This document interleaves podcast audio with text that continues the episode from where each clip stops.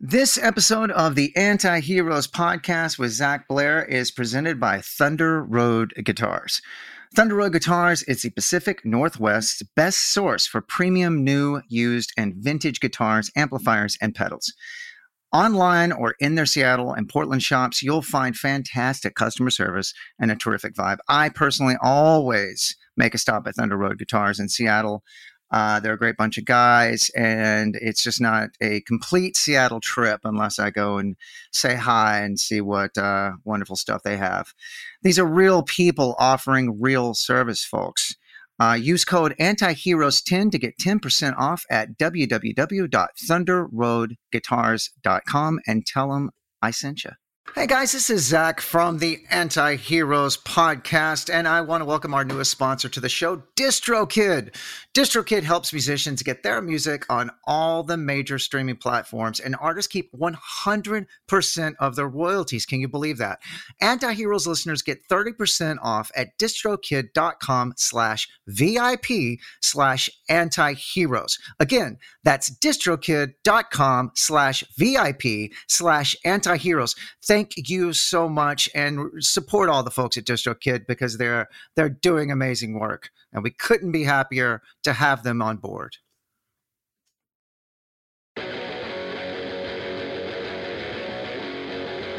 I'd like to take a moment to thank our sponsors over at Jim Dunlop and MXR Pedals. We couldn't be luckier to have these guys on board with us. I personally use these products, and you should too. Find out more about them at jimdunlop.com. let's get on to the podcast.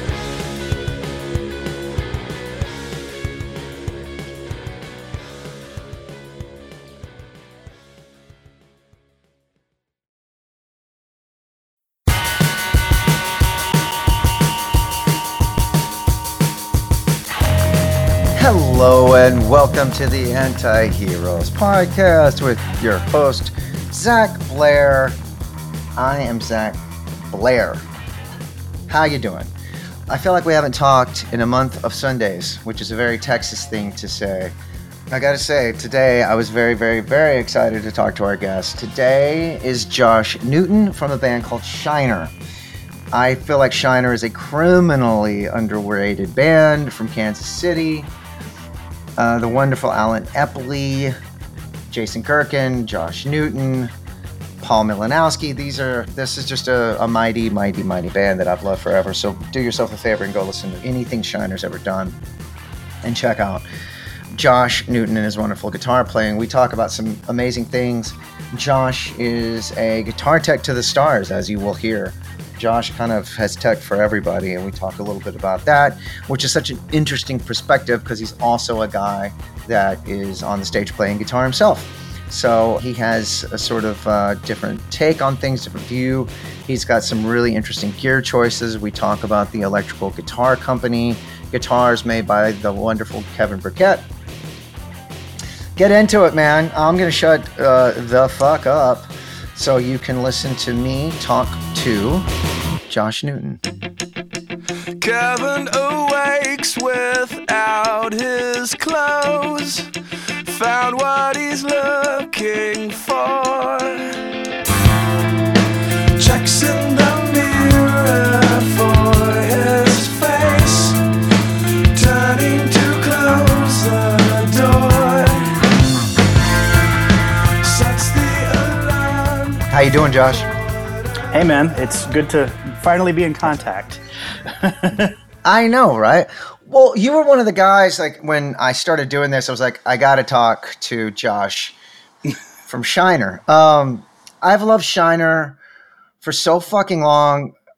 I'd like to say before Starless, but I think I think right in between, like right before Starless, and Jason Livermore telling me about you guys. I'll never forget about just what an amazing band you are and recommending you to me and then just falling in love and eventually just kind of punishing you when I saw you out with someone. I can't remember, but uh, just tell you, you fucking band's so cool. Uh, uh, and you're back together. So that's amazing.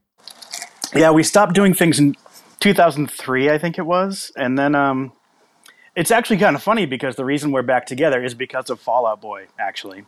Um, I was working with Joe, being his guitar tech, and and he was like, "Hey, did the egg ever come out on vinyl?" And I said, "No, it was because it was like all CDs at the time, and nobody that was all people were pressing." And he's like, "Oh, we got to put it out."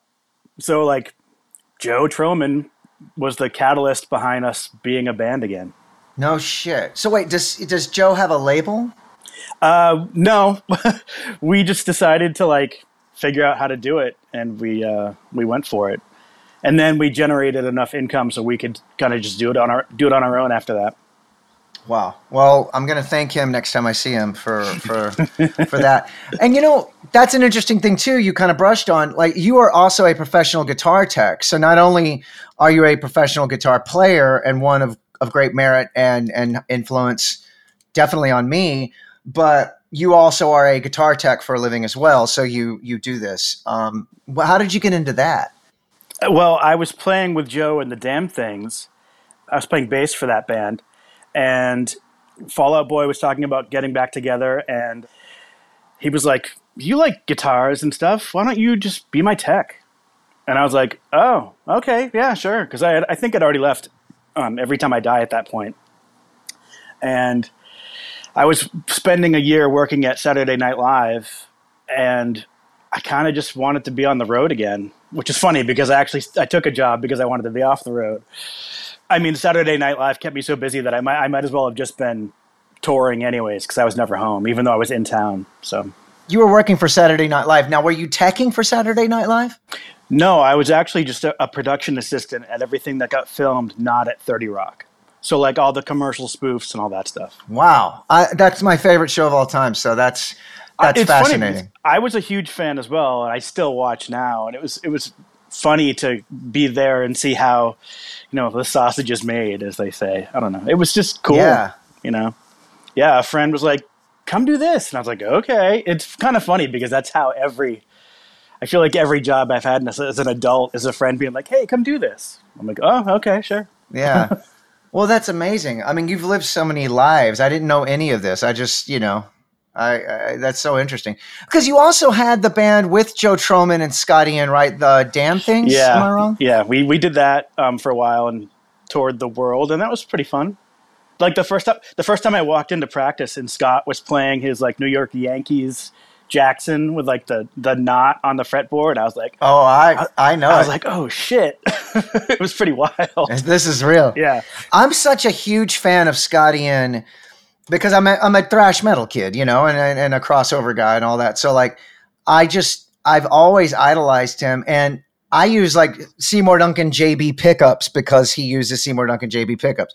I went and got the TC Electronics distortion booster because he has the you know yeah. I did the whole thing. Well, so you're also famously a lefty, and how's that journey been? Uh, well, kind of a drag, actually. I mean, like the first couple guitars I got were righties that I flipped over, and I think they were like they were both like applause guitars or something. And I, I took lessons. I went to this teacher who was really trying hard to not get me to play left-handed, but I already had like a, a feel for picking up the guitar that way, and that's how it felt natural to me. Anyways, this teacher that I had would just like shred for the whole lesson, and just if anything, just leave me more discouraged than inspired. You know. Right. So Right. yeah, I I've had those experiences where you're like, come on, Yeah, like- man. Okay, uh, am I really paying you seven bucks a half an hour to just watch you like yeah, play Metallica solos? yeah. Like, I'm just a kid, man. Just show me a bar chord. Jesus fucking. Christ. And basically, yeah, I got the power chord and I was like off to the races. Start, I just started forming bands like immediately. Who were your guys originally? Who were your early on influences? Um, initially, I would say Metallica was big in that time, and Slayer, and Sex Pistols were big for me. My my sister was like a punk rocker, so I had like the hair metal stuff and the thrash stuff, but then my sister like influenced me with a bunch of like goth and, and punk, and so like the Sex Pistols, but then also the Cure and Joy Division and Public Image Limited and stuff like that. So I was always coming from like a weird spot. And also as a child, as a maybe a 13, 14 year old kid, I really loved Steve Vai. Steve Vai was like it for me for a couple years. And I started to practice all the shreddy stuff. And then I was like, but there's not really a song here. I don't know. I kind of realized that playing like that, there was kind of a glass ceiling. I thought for playing like that because Yeah. I feel like dudes that can play that well always play a little bit too much. Absolutely, because you know they worked so hard to learn how to do that, so it's like why not? But that you know the the attitude song off Flex-Able, that's a jam. So good, and Call It Sleep was great too. Absolutely, it was like kind of like he was still sort of not fresh out of Zappa, but sort of fresh out of Zappa, so he was still taking some risks and Yeah. doing some cool things. There's some heavy You know. Zappa on that record. Yeah, for sure, for sure. And I and I kind of justify my like, well, my love for that record by going, well, it's kind of like Zappa. You know what I mean? Yeah. Reign in Blood was really big for me around that time too. So Me too, my friend. yeah, Me there, too. there was a lot of. Uh, I figured if I could just move my fingers really fast and had a whammy bar, it kind of sounded just like Kerry King. Yeah, Not really I mean- playing any scales in particular. I don't think he was either, though. no, definitely You what I not. mean? I was like, shit, I can do that. He's kind of like Greg Ginn, but for speed metal. Yeah, you know? totally.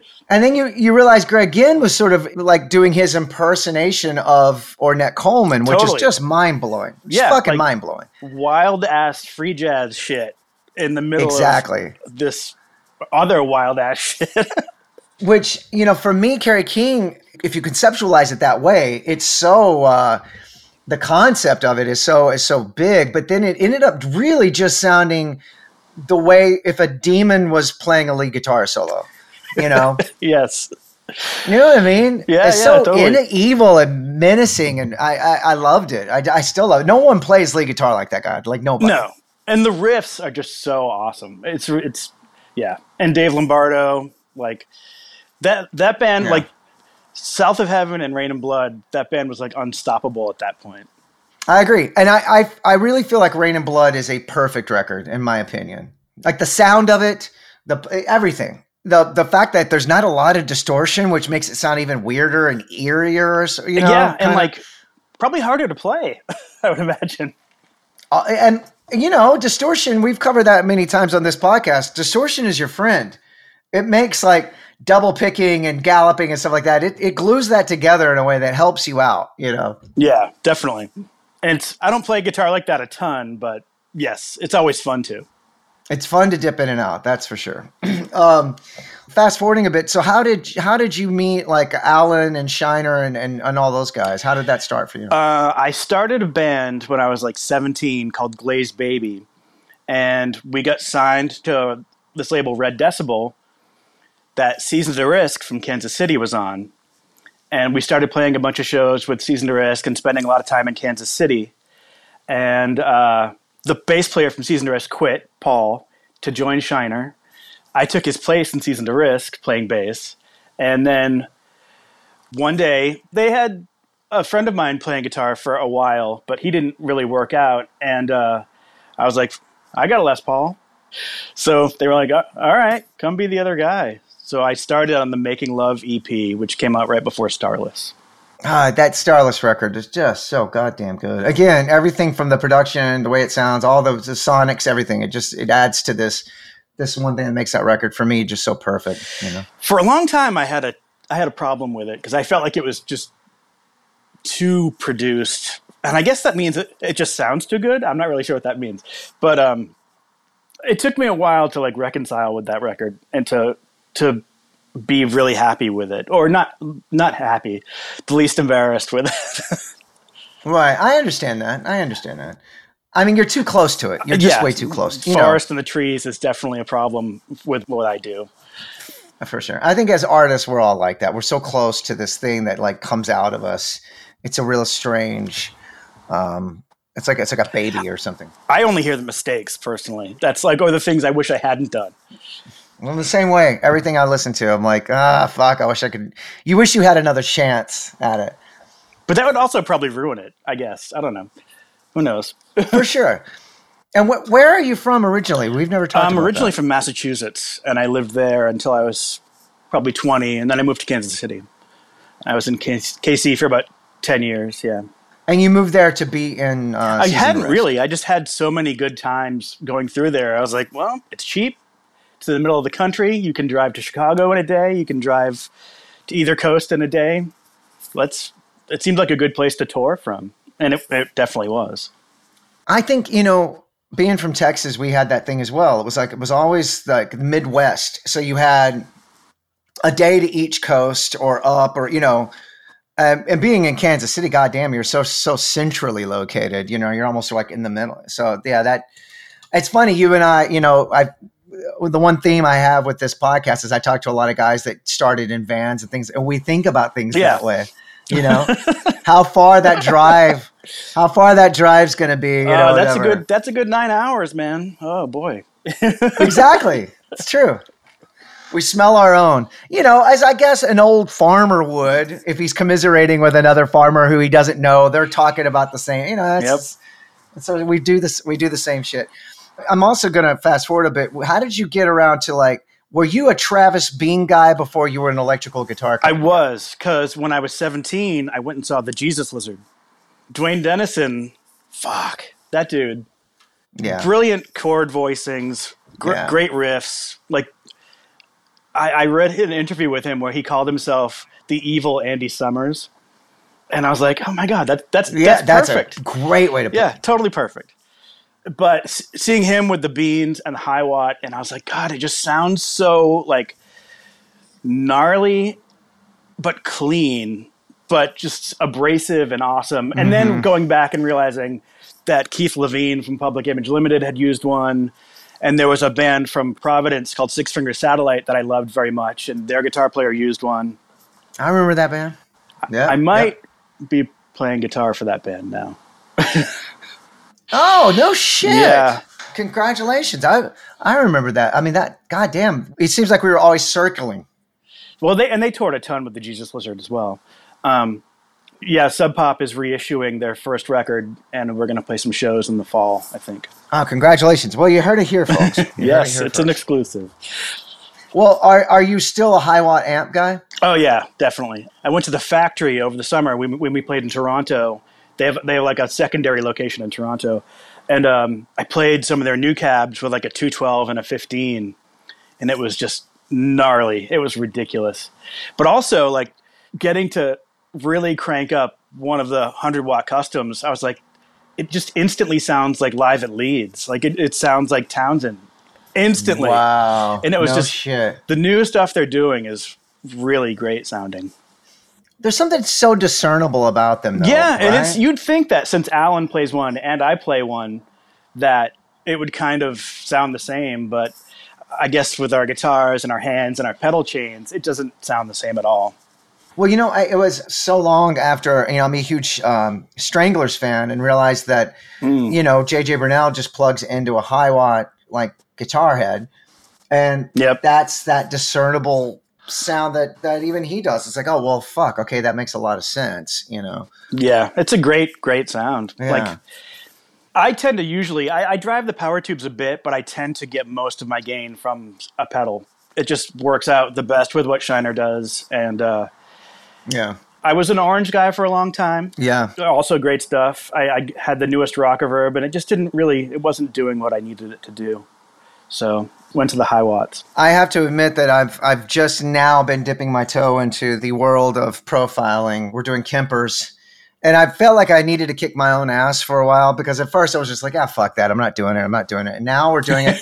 and man, I, I'm really impressed. I got to admit, I'm impressed. And it's kind of Mhm. cool to know that, like, I could have a Hiwatt or a Mesa or an orange or, you know what I mean? Um, I'm not. Yep. I'm not exclusively going to do them, but I do. I like the ability to be able to dip in and out of them. Are you using the powered ones? I'm using or the, powered Kemper, yeah. Well, you know, because we're going to South America um, tomorrow, or Mhm. day after tomorrow. It just makes so much sense when you're traveling like that, as you well know. I mean, if you're relying on rental gear, we're doing the Lollapalooza run down in South America, so it's like that would just be amp du jour of renting because you can't take your stuff with you down there, and it's it just kind of pushed us over the edge. And so now we tried it on a festival run, uh, just a weekender in Florida, and it was great. I couldn't complain. So I was like, all right, well, fuck it. Here we go. You know, I mean, I, more than anything, as a touring band, I feel like you need consistency. sure. Uh, it's when as a tech, all I want the dude that I work for or the lady is to feel like it's the same shit every night. Absolutely. So they don't so they don't have to think about it at all. Like I don't like when something goes wrong, I take it so personally. I've been so angry at gear and, Yeah. and angry at myself. If it was my doing, that shit will keep me up overnight, no problem. Sure. You know, Sure. But like, consistency is very important. Yeah, yeah, absolutely. No, you're right, and and those are. I mean, those are. There's there's also the the quad cortex now, which I hear great things about, and I- I'd like to try one of those out as well. So Kevin Burkett at Electrical Guitar Company is now remaking Travis Beans as well. He got the rights to the company and stuff. And you were a Travis Bean guy before the new acquisition. Um, how do you think they compare and contrast? Well, being left-handed, I've only touched a couple lefty beans, but the the ones that I've touched that were right-handed, I think he's just kind of continuing the development and making it better. I mean, my first electrical was basically a Travis Bean with an all aluminum body. Mm, okay. So I, I had a few of those, and I liked them very much, and they're awesome guitars. But now, since I've finally gotten him to make me some beans, it just doesn't feel like any other guitar I've ever played. Yeah. Like there's never a dead spot anywhere in the neck. It just rings out differently to me. I hear far more frequencies. Yeah. Maybe too many sometimes. Right. Right. Right. But Kevin is is a extremely talented man and he's been super super super supportive. I think I bought my first EGC in like 2007 or something. Oh wow. Uh, the world needs needs those guys, man. You know. Yeah, absolutely. Totally. I mean, he's a genius, and he has an obsession with a specific thing. You know what I mean? Like he got obsessed with the Travis Bean guitar, and he's a genius, and he can make them. And so the world now gets Travis Bean guitars again, which is amazing. It's it's so cool. Yeah. You know, so the Bean family is still making money off the guitars too. It's amazing. So it's it's cool. Yeah, that's so cool. I have a um, oh, it's like the the the Dan Armstrong Travis Bean, so it's two guys' names like mixed. You know, it's it. Kevin made it for me. Uh, I even Yeah, yeah. I still have the Formica pickguard on it, the whole thing. You know, the clear, you know, the lucite, but with the EGC neck. And it's it's so goddamn heavy, but it's so cool. I actually just got one of the Chinese Dan Armstrong copies, and I think I'm going to have Kevin make me a neck for it. yeah. Actually, Oh, those those copies are kind of cool. Like, did you get it on eBay for like three hundred bucks? Um, actually, Gavin Caswell, Yeah. I think you probably know him. I know Gavin He well. bought one, and they sent him a lefty, and he's like, "Well, Oh. I know who this is going to." So Yeah. I traded him a couple pedals. I traded him some pedals for it. Oh, that's great. I just saw Gavin on that Florida weekend I was just talking about. And they they toured with us over the summer, the um, Senses Fail band. Um, yeah. Uh, sh- Cool. shouts out to Gavin Caswell. Well, that's that's fantastic, man. I'm I'm an old Dan Armstrong guy too. I have a a 68 that had been like oh, it, it has the sort of mod that the Descendents guys and you know like the shot the Schaller tunable bridge and the EMG in it. Yep. I got it from um, oh Dave Nazworthy from Chemical People, but you, the reissues they did in 2008 were great too. Uh, yeah, I had one of the basses. They made a couple lefty basses, and they and Doc gave me one actually, Oh right. and I hadn't really played it before we played the show. Oh And with it being a short scale bass, I was like, "Oh my god, yeah. this is so weird." yeah. What am I fucking doing? Yeah. Yeah, they were great though. I, I really liked that bass a lot. Yeah, you have to like with the guitars, you got to put different pickups in it and all that. So that was weird, like you know, like that shit that they. I mean, I guess uh, Travis Bean was born out of it too. Like the '60s and '70s, there are so many like swing for the fence moments. You know, they like the the pickup Yeah. ramp. You have the different three pickups that goes in and out of the Dan Armstrong. The fact that it's a goddamn lucite guitar in the first place. You know, what an oddball guitar that was. You mentioned earlier your distortion is from a pedal. What what is that of choice at this moment? Presently, it's uh, an MXR Timmy, one of those mini Timmy pedals. Oh yeah. it's like my mid gain, and then when I when it's time for a big riff, I add the Earthquaker Devices plumes to it. oh, I, I love the plumes. It's funny because I hate tube screamers. Yeah. I, I've never been like an 800 and a tube screamer guy. I think I just never had the right mindset. Sure. For everybody else, it sounds great, but when I play it, it sounds like trash. I mean, not 800s, but just that particular setup. I never get the magic that I hear everyone else get that plays an 800 and a tube screamer. Sure. But also, it was just too mid-rangey for me at the time. But now I kind of live in the mid and the lows. Well, I guess in the highs too. But Yeah. like I said, too many frequencies with the Travis Beans. Um, but yeah, the plumes is great. I mean, you have a hard time finding a bad earthquaker pedal. I think. Yeah, they're really they do such great things over there, man. They do such great things over there. I even got their bows. You know, it's like their version of Yep. an attenuator, sort of treble booster. Um, yeah, they have they do great stuff. I've been using the Klon KTR as a lead boost, you know, and I just use it as a lead Cool. boost, and I go for the amp for. But I mean, I'm sure Earthquaker. I don't know what it would be, but I'm sure they have a version of a Klon because everyone does, and I'm sure theirs is great. You know? Yeah, I uh, I've actually been on my board. I've had a thirty dollar Amazon Klon clone. oh no, shit. Yeah, that's the first thing after the input before it goes through everything else. I mean, and they're all pretty goddamn good. I went down. I did the uh, the Archer. I did the uh, the Centura. I did. I've done so many different people's versions of it, and they're all pretty good. You know. Yeah, I Yeah. mean, well, I got lucky because I actually I was checking for Sleater-Kinney, and Carrie had an actual clone on her board, and then Corin, the other guitar player, she had a KTR, and then the third guitar player had some other clone. So I get to like mess with all the flavors at once, which was pretty rad. That's awesome. Yeah, And try them all out. Yeah, I I kind of AB'd a bunch of clones with the the KTR, and I kind of honestly I negligible difference. You know, you set them all at the Yeah. same setting, and it's like not even enough to the discernible ear. You know, especially in a live setting, you're not going to know the difference. You know. yeah. So you mentioned uh, I don't know if it's if is is it common knowledge or it should be that Shiner or wh- what's the future going with you guys? We are currently in the process of writing. Gonna do another record sometime here when I'm not off working for other bands. Sure. and uh, yeah, just keep doing the thing. It's still fun, so there's no reason not to do it. Yeah. So the rest of your year is it is it you're working with Fall Out Boy? Yep. Okay. As, well, I'm doing one run with Kings of Leon's doing like five shows in June or something. So I'm gonna go do that, and then Fall Out Boy starts touring. I think in July or something, late June. I just think that's so interesting and fascinating. You get you get all the aspects of it. You know, you work and you're so busy. You're always on tour, but sometimes you're teching, sometimes you're playing, and Yeah, you really get to appreciate it in a lot of different ways. I'm a guy that could kind of fix some shit, but I don't trust myself.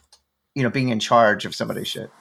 I mean, I'm no, by no means a luthier or luthier, if you will, Yeah. um, but I'm triage.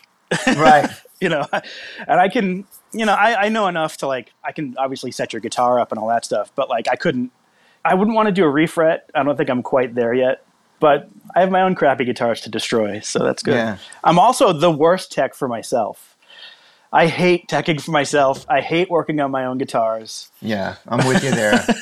but you know, as far as refretting, I don't even think the best techs want to fuck with that. I mean, that's probably not yeah that's some that's some shit, man. I did a couple weeks with slipknot working for v-man who was my tech at one point Yeah. uh, he was like telling me how they have to hammer their frets back in all the time because they sweat so much because the outfits and all of the like fire on stage like they just sweat the frets right out of the guitar Mm-hmm. Jesus so Christ. wild Yeah, I you know, V Man was years ago. We had the Gallows out with us, and he was teching for Gallows, and so we became friends. And we sort of bonded over the fact that I used to be in Gwar. I don't think he cared so much for Rise Against, but he was like, "Oh, you're in Gwar," so he we, we, he wanted to talk to me about that, which I was more than willing to talk about that. You know, when did you leave gwar 2003. Okay so i did some of that sounds of the underground tour i think when i was with from autumn to ashes and they were on that as well Oh, that would have been And- Corey that replaced me, okay and then Corey passed away, and then I went yeah back and made a record with them called Battle of Maximus. I, I re- wrote and recorded half of it with them, and then they found the guy who was currently the guitar player, and he did the rest. Uh, so I got to go back, and that ended up being Dave Brockie's last record. Uh, fortunately Yeah. for me, unfortunately for the world, because he was just such a great guy. But yeah, it's it's really odd that a it's odd that I did that, and b it's odd the sort of swath of people that you sort of make friends with that find out and like, oh my god, you're you know, yeah, it's a it's it's a weird thing. yeah i went and saw them in boston a, a hundred years ago covered. You know, afterwards we went out to eat, just covered in blood and Of all course. that stuff. It It's the whole. It's the whole thing. I recommend. I've I've plugged it a few times now, but I recommend. There's a documentary now called "This Is Gwar." Did you see it? I it? watched it. Oh, okay. Yep. Okay. Yeah. It was great. It was I- great. I'm so I'm, I'm I'm an executive producer on it, so of course I have to plug it. I scored it, you know, the music on it and all that. So I feel like I'm just this walking advertisement for like watch the shit.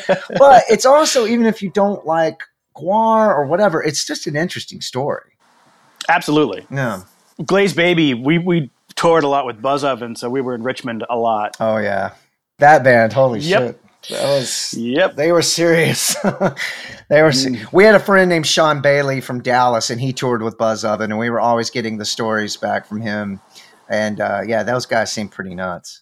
Oh yeah, like balls to the wall insanity all the time. Yeah, all the time. Yeah. I remember Glazed Baby because my band Hagfish in the '90s. Like, I don't think we played with Glazed Baby, but we definitely played with Season to Risk, and we definitely did, you know, Hmm. a lot of Kansas City bands and stuff. But I just remember seeing that name Glazed Baby and thinking it was a great name. Yeah, it's so ridiculous. It's totally my fault. So It's great. we had a show, no name. I literally was at Dunkin' Donuts and I found a uh, this thing they used to have called a bow tie, and I was like, "Oh, it looks like a glazed baby." And of course, that was like the big what? we need a stupid name. Yeah. It's, it's, it was your Lynyrd Skynyrd. exactly. Yeah. Which, by the way, uh, totally off the subject. I am not a Lynyrd Skynyrd fan, but that documentary that's on Netflix about them is pretty goddamn good. It's kind of crazy. I'll watch a documentary about pretty much any band. I will too. I will. It doesn't matter who the band is. It's always an interesting Yeah. story. Always an interesting story. Um, like I watched the go- this Gorillaz one. I don't care about Gorillaz, but it was interesting. I bet it was. I bet it was. and, and what an interesting, different, original band that is. You know, it's an artist. Totally, a- absolutely. you know well i won't keep you on too much longer I, I do ask everybody there's a, there's a like a one that got away what do you is it a, something maybe you got stolen or you lo- lost to pawn or whatever it could be amp guitar pedal anything I had a 1973 Super Lead that was red. oh That shit That was three days older than me, whoa and I sold it. I got a divorce, of course, the story, and uh, I was moving out of Kansas City, and I sold it to a friend for way too cheap. That thing was insane. It was. Fuck. It was originally built with a matching set. Some band came through Kansas City in the 70s and for some reason they left it. I think they were using it. It was a keyboard amp because it came with a f- matching 412 that had a huge horn in the top. wow And you can't even find these cabinets. I don't know. I, I've gone back and tried to find out what these cabs were. Like the wheat grill, the whole thing. It was Yeah. amazing. I didn't. I didn't have the cab, but the cab was still kicking around Kansas City. But the head was the la- I think it was kind of voiced more like a super bass actually wow because it still had plenty of low end. It didn't really thin out, and I paid. I think I paid four or five hundred bucks for it. oh my god it's always that it's always that it's always Yeah. like a, a great deal Actually- The half stack that I used to use in Shiner, the orange half stack, I bought that for two hundred and fifty dollars. oh my god A friend of mine had it in his garage, and I was like, "Hey man, what are you doing with this?" Because he wasn't playing in a band, he didn't really have any interest in it anymore. And he's like, "Oh yeah, that thing. I don't know. I tried the other voltages, and it just didn't sound good." I was like, "Okay." You tried the other voltages. Uh, Yeah. And he's like, I don't know, give me 200 bucks. I was like, I'll give you 250. Like, I, I Yeah. already knew that I was like, please let me give you way more too little. yeah So it was between that 73 Marshall and I'm not even sure what year the orange was, but those were pretty rad amps. I had a 78 Les Paul. oh yeah do you still have it No, it was too nice. I felt like I was destroying it, so I sold it and got a telly. I've had those. I've had those. So you you sold the Marshall to somebody. Like, do you know where it is now? Yeah, same dude still has it, but he was one of those dudes that would be like, "Well, let me check what the market value is now." Oh You know, yeah. My fuck. And I mean, like, you know, I don't expect to pay. You know, I wouldn't expect to pay what I sold it to him for, but a little markup is fine. You know. I was talking to a friend the other day that that sold like his. It was a jazz bass that he had had since he was a kid. He really wanted it back. He knew the guy he sold it to. He offered the guy a lot of money for it. Told him what it meant to him, and the guy was just like, "Nah, I'm good." I'm not gonna. do Really? I mean, offered him thousands of dollars, and the guy was like, "Nah, I'm good. I'm not gonna do that." It's like, come on, man. That's such a drag. Well, that's. I mean, those. I know the one you're talking about, the red Tolex. I have a red Tolex 800 head, and it's just something so special about that, you know. I always had a thing for the weirdly colored Marshalls. Like I always wanted a fawn one. Yeah. I always wanted. I think I had a white one, maybe. I also had a red 810 cabinet. That was pretty sweet. I had a red. That is sweet. I had a red one of those micro stacks, you know, that they did in the, in the oh 80s. yeah. I, well, I actually have it. I don't even know what the fuck it is, but I have a red micro stack, uh, a red 800. Did they do a blue, or did I make that up? They did. Uh, I forget what anniversary it was for, but they did a blue with a gold metal logo. Oh shit, that's right. And I, I don't even remember what. I, I feel like it was an anniversary amp with too many switches and all that jazz. But Yeah, you might be right. Yeah, yeah. I'd still love to get a good 800. I kind of wanted that Kerry King one. No, you know what? That's valid because they had that EQ in them. You know, yeah, and like the he- gate. Yep, and the gate. He added that EQ always to his tone, and so it comes with that. The problem is it just had that like that like tribal artwork, you know. Yeah, I would. I would really have to get a new head shell for that real quick. Mm. you know what I wanted to try out was the Yngwie head. I it- was just going to say that. Yeah, Yes. damn. Yes. Because isn't it based on a plexi, but it's got like basically a tube screamer kind of built into it? Yeah, it's got the DoD uh, overdrive pedal kind of built in, That's what it is. The DOD. That's right. which that pedal is now like come out of nowhere again and become like a huge thing. You know, with like the JHS clones and all that stuff. Yeah. it's kind of That's weird. So weird. It's so weird. DOD. Those are the pedals that we just had every. They were ubiquitous when we were kids. You know, like, and even then, I didn't want to play them. No, and they were all like forty five bucks somehow. Yeah, Every totally. DoD pedal you saw that was used was forty five dollars. Totally. But leave it to Yngwie Malmsteen to go, no, this is the one. This is the pedal. You know, Tom Morello uses a DOD EQ, and it's just like the one. He sticks with that. He finds them used and he just buys those. It's so fucking weird. Um, and he uses them as a boost. He doesn't, he flattens them out and then uses, there's the one on the end, you know, there's the one volume, that you can boost the volume just a tad. He uses it for his lead boost, actually. It's really strange. Interesting. That's cool. I don't know. Well, look, we could talk about this shit all day, but I don't want to take your whole day from you. Uh, man, Josh, thank you so much for doing uh, my podcast. I'm a huge, I'm a huge fan of you as a person. We're buddies, but I, I'm also been a huge fan of your guitar work, and I'm such a huge fan of your band. So I'm so glad you guys are doing it again. I appreciate that. That's very kind of you to say. I, Absolutely, I've always dug what you've done with Rise Against, and thank you. you guys crush it every time I've seen you. And Tim's Oh, voice is always ridiculous. So it's That's one our one saving grace is we got that dude singing for us, man. I mean, we could all kind of suck, and then he, when he opens his mouth, it's just like, fuck. All right, we got we got that at least, you know. But anyway, man. Well, I'll uh, I'll talk at you soon, and, and thanks again for doing this. thank you for having me. Yeah, buddy. Take care. What'd you think? You know, I've known Josh for a while, as you can tell. We we talk as friends do, but I respect his playing and his band so much that I still get a little nervous talking to somebody like that because I feel like uh, imposter syndrome thing happening of who the fuck am I? You know, that band has really gotten me through some times. They're one of my mainstays. Uh, Shiner, I listen to them often. Uh, you know, here at the end, I'm I'm going to choose, uh, as I always do, a, a wonderful example of Josh's guitar playing, and I'm going to go back to 2000. We talked a little bit about the record Starless on there. Now, I want to give full mention to their newest effort that came out in 2020, uh, Schadenfreude. Please listen to that record. Uh, The whole thing's amazing. Check out the second track, Life as a Mannequin. But we're going to go to Starless and we'll go to the third track. It's called Kevin is Gone.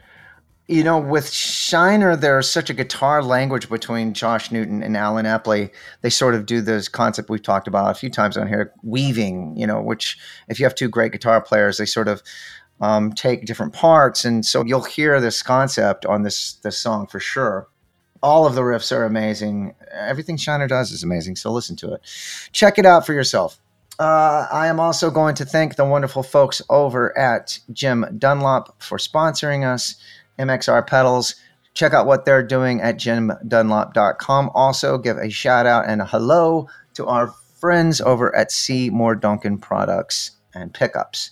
Thank you guys for hanging with us, Seymour Duncan. And thank you for hanging with me and listening to this podcast and listening to me talk and doing all that stuff. I mean, there's people that that don't want to hear me talk, and all of you people are are pressing play on your podcast players and willingly signing up to listen to me. Anyway, uh, stay tuned. We still have some great guests coming up. Uh, stay tuned. I'm going to keep doing it. Talk to you guys soon. Kevin awakes without his clothes. Found what he's looking for. Checks in the mirror